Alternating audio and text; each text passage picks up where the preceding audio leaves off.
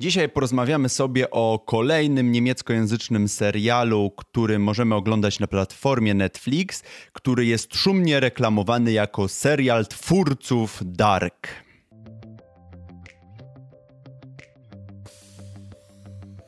Cześć, na początku małe sprostowanie, ponieważ moim zdaniem Netflix zagrał w tym wypadku trochę nieczysto. Serial, o którym dzisiaj porozmawiamy, czyli Plemiona Europy, jest szeroko promowany jako serial od twórców Dark. No i mamy tutaj mały problem, ponieważ twórcy, ci prawdziwi twórcy Dark, czyli Baran Boodar i Jantje Frize, nie brali udziału przy produkcji tego, czy przy tworzeniu tego serialu, a tak naprawdę mm, brali tutaj udział przy produkowaniu trzej producenci, a jak wiadomo, producenci na kształt serialu ostateczny nie mają za dużego wpływu, więc uważam, że jest to trochę niesprawiedliwe, to co zrobił tutaj Netflix. Wiecie, trzeba mieć to z tyłu głowy, porównując na przykład, te, chcąc porównać te seriale, bo porównu, porównując plemiona Europy do Dark, to trochę tak jakby porównywać, nie wiem, malucha do BMW.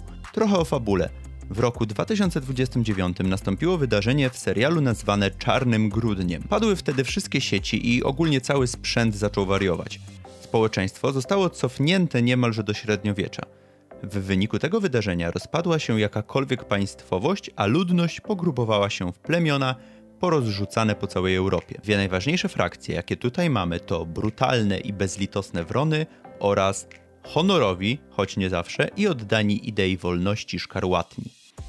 I celowo powiedziałem frakcje, bo szkarłatni nie są do końca plemieniem, a raczej Przemierzają oni Europę, wyzwalając różne plemiona i zrzeszając pod swoją banderą. Wrony z kolei mają swoją siedzibę w Bartoku, czyli takich zgliszczach po Berlinie. I nie wiem, czy tylko to ze mną jest coś nie tak, czy też widzicie tutaj pewną analogię do pewnych wydarzeń historycznych z XX wieku, tylko że z tym razem fala czerwona zalewa nas od zachodu. I w tej rzeczywistości poznajemy naszą trójkę bohaterów, którzy pochodzą z plemienia Źródlan, czyli takiego malutkiego, 50 bodajże osobowego plemionka, które żyje sobie w zgodzie z naturą, gdzieś w lesie i w ogóle nie zna się na wydarzeniach w obecnym świecie, nie wie co się dzieje, no są ogólnie odcięci od świata. To jest właśnie nasze okienko na ten świat, bo Liv, Kiano i Elia wiedzą tyle samo o świecie co my. To im pozostałe postacie muszą tłumaczyć wszystko, co się wokół nich dzieje. No i pierwszy zgrzyt. Ekspozycja. Postacie wszystko nam tłumaczą. Twórcy nie pozostawiają nam tutaj najmniejszego pola do domysłu, a już na pewno nie pozwalają rozwiązać żadnej zagadki samemu. Wszystko jest nam wytłumaczone, a główni bohaterowie są prowadzeni za rękę, tak jak i my widzowie. Nie wspomniałem jeszcze, że w tym świecie mamy plemię, czy raczej cywilizację, Atlantów, których technologia jest bardzo pożądana ze względu na to, że oni jako jedyni wyszli bez szwanku z czarnego grudnia. No ale nieopodal wioski naszych źródlan rozbija się statek atlancki i y, od pilota Elia dostaje y, pewien sześcian, który się okazuje być jakimś kluczem do wszechrzeczy, do wszystkiego. Y, I tutaj zaczyna się przygoda. No i jak można się domyślić, wszyscy chcą położyć swoje chciwe łapska na tym McGuffinie, więc wioską naszych bohaterów najeżdżają wrony i wyżynają prawie wszystkich, a pozostałych zabierają do niewoli.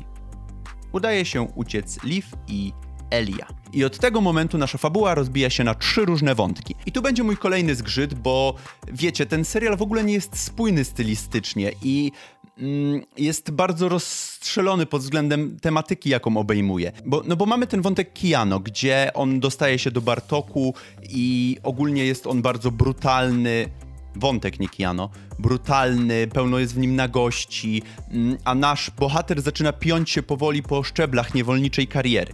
Mamy wątek Liv, która jest, y, który jest takim wątkiem wojennym. No, a mi najbardziej podobał się ten wątek Eli i tego jego kumpla, którego poznaje w trakcie swojej wyprawy, Mojżesza, który jest takim e, złomiarzem rzezimieszkiem o złotym sercu, jak się później okazuje, e, ale ten wątek jest taki najlżejszy, gdzie jest takim nawiązaniem do kina przygodowego trochę powiedzmy. W roli Mojżesza występuje tutaj Oliver Mascucci, którego pewnie kojarzycie z Dark właśnie. Natomiast wracając do tych konwencji, które mi tutaj nie pasują do siebie. Dodatkowo nie pomaga fakt, że serial nawiązuje do bardzo wielu rzeczy. Na samym początku miałem trochę vibe z Horizon Zero Dawn, Mamy tutaj coś z Igrzysk Śmierci, trochę Netflixowego The Rain, a nawet z Mad Max Fury Road. Wiecie, takie pomieszanie z poplątaniem, z którego niewiele wynika, a tylko psuje to tak naprawdę odbiór, bo jesteśmy przerzucani między tonami i motywami.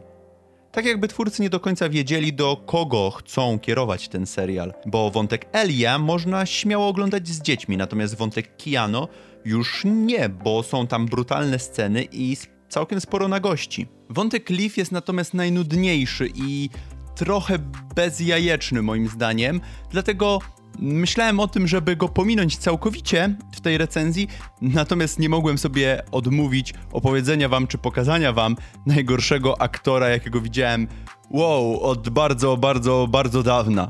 Nie no, serio, obszajcie tego gościa. Cały czas ten sam jeden wyraz twarzy. Przez cały serial. Czy to odbija wioskę, czy się kocha z kobietą, czy ma być za chwilę skazany na śmierć. Wycofuję, jednak wątek Leaf jest całkiem fascynujący ze względu na tego gościa. Plemiona Europy to również bardzo dobrze zrealizowany serial. Wrażenie robi zarówno scenografia, kostiumy, ale również efekty specjalne, przy czym pamiętajcie, że jest to budżet raczej serialowy niż nie wiem, wysokobudżetowego kina. Mm, niemniej jednak naprawdę wygląda to bardzo dobrze. Czuć po prostu, że ta Europa, którą znamy obecnie, już dawno przeminęła i pozostała zgliszcza po niej. Czy to jesteśmy w Gota, to znaczy w Bartoku, czy przemierzamy bezdroża z Elają, czy też jesteśmy w obozie, w którym jest Liv, w obozie wojskowym.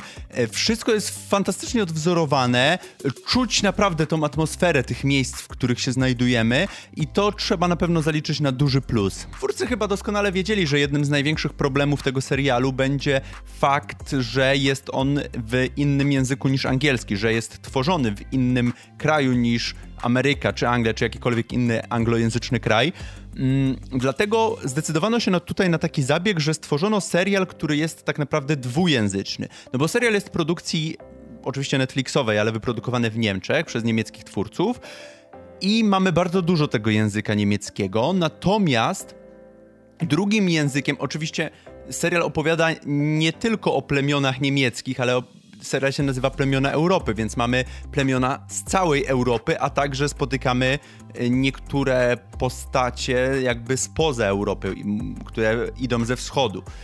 Mm, I tak naprawdę jest to bardzo fajne, że, że zdecydowano się właśnie na użycie języka angielskiego w tym kontekście, że ci bohaterowie no nie są jak bohaterowie amerykańskich filmów, gdzie nawet kosmici y, rozmawiają płynną angielszczyzną, tylko faktycznie mamy tutaj, część rozmawia takim łamanym angielskim, część ma oczywiście swoje akcenty. Y, to sprawia, że ten świat żyje.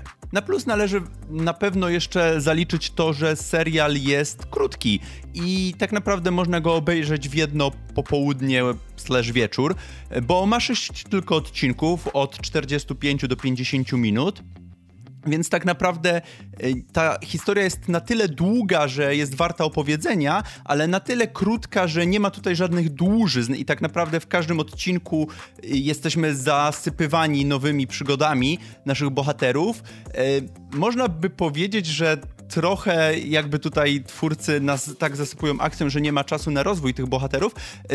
Trochę tak jest, ale jakby ci bohaterowie są ustanowieni Mm, i tak naprawdę przez ich oczy poznajemy ten świat, więc e, wydaje mi się, że to jest dobre. Oni oczywiście jakąś tam swoją drogę krótką, dłuższą lub krótszą przebywają, ale jakby tutaj o poznanie świata bardziej chodzi w tym serialu, w tym sezonie. Mam wrażenie, że rozwój tych postaci mm, na niego przyjdzie czas jeszcze. Już mamy to zarysowane w finale tego sezonu, ale że jest to materiał bez spoilerów, więc na tym skupiać się nie będę. Niestety mam nieodparte wrażenie, że serial jest tylko kolejną generyczną Netflixową produkcją, która powstała tylko po to, żeby wypełnić piątkową premierę platformy, a nie dlatego, że ktoś miał na tę historię pomysł. Czuć to na każdym kroku, zarówno w motywach, które pojawiają się w serialu, jak i w postaciach. Ogólnie wszystko w tym serialu mówi ci, że gdzieś już to widziałeś. Ja się szczerze przyznam, że trochę się złapałem na ten haczyk i zwyczajnie polubiłem te postacie i faktycznie zainteresowały mnie ich losy i z chęcią będę śledził je, jeżeli powstaną dalsze sezony. Tym bardziej, że finał pierwszego sezonu zostawia nas naprawdę z masą pytań i z tymi wątkami w taki sposób urwanymi, że chciałoby się tego więcej. Jednak nie oczekujcie od tego serialu czegoś więcej niż dobrego towarzystwa do obiadu. Ten serial nie ma nic wspólnego z Dark i moim zdaniem Netflix z taką promocją krzywdzi trochę twórców tamtego serialu, który jest przez wielu określany mianem wybitnego. Tutaj mamy co najwyżej dobry, poprawny kawałek serialu, który bez problemu można oglądać w tle i nie za wiele stracicie. Żebyście mnie dobrze zrozumieli, to nie jest jakiś najgorszy serial na świecie. Mm, jest po prostu nijaki, brak mu charakteru, brak mu tego sznytu, takiego, które nada nadają twórcy e, swoim jakimś autorskim dziełom. Jest po prostu generyczną Netflixową. I tak jak wspomniałem wcześniej, mi to nie przeszkadza zbytnio, bo ja się złapałem na ten, na ten haczyk i trochę y, wsiąknąłem w ten świat. Niemniej jednak będę to raczej y, tutaj zaliczał do kategorii guilty pleasure niż czegoś, co z czystym sercem mogę wam polecić. Tyle ode mnie, dajcie znać w komentarzach, jak wam podobał się serial Plemiona Europy i dlaczego się nie znam, mówiąc, że ten serial nie jest zbyt dobry. Wpadajcie także na nasze socjale i do zobaczenia następnym razem. Cześć!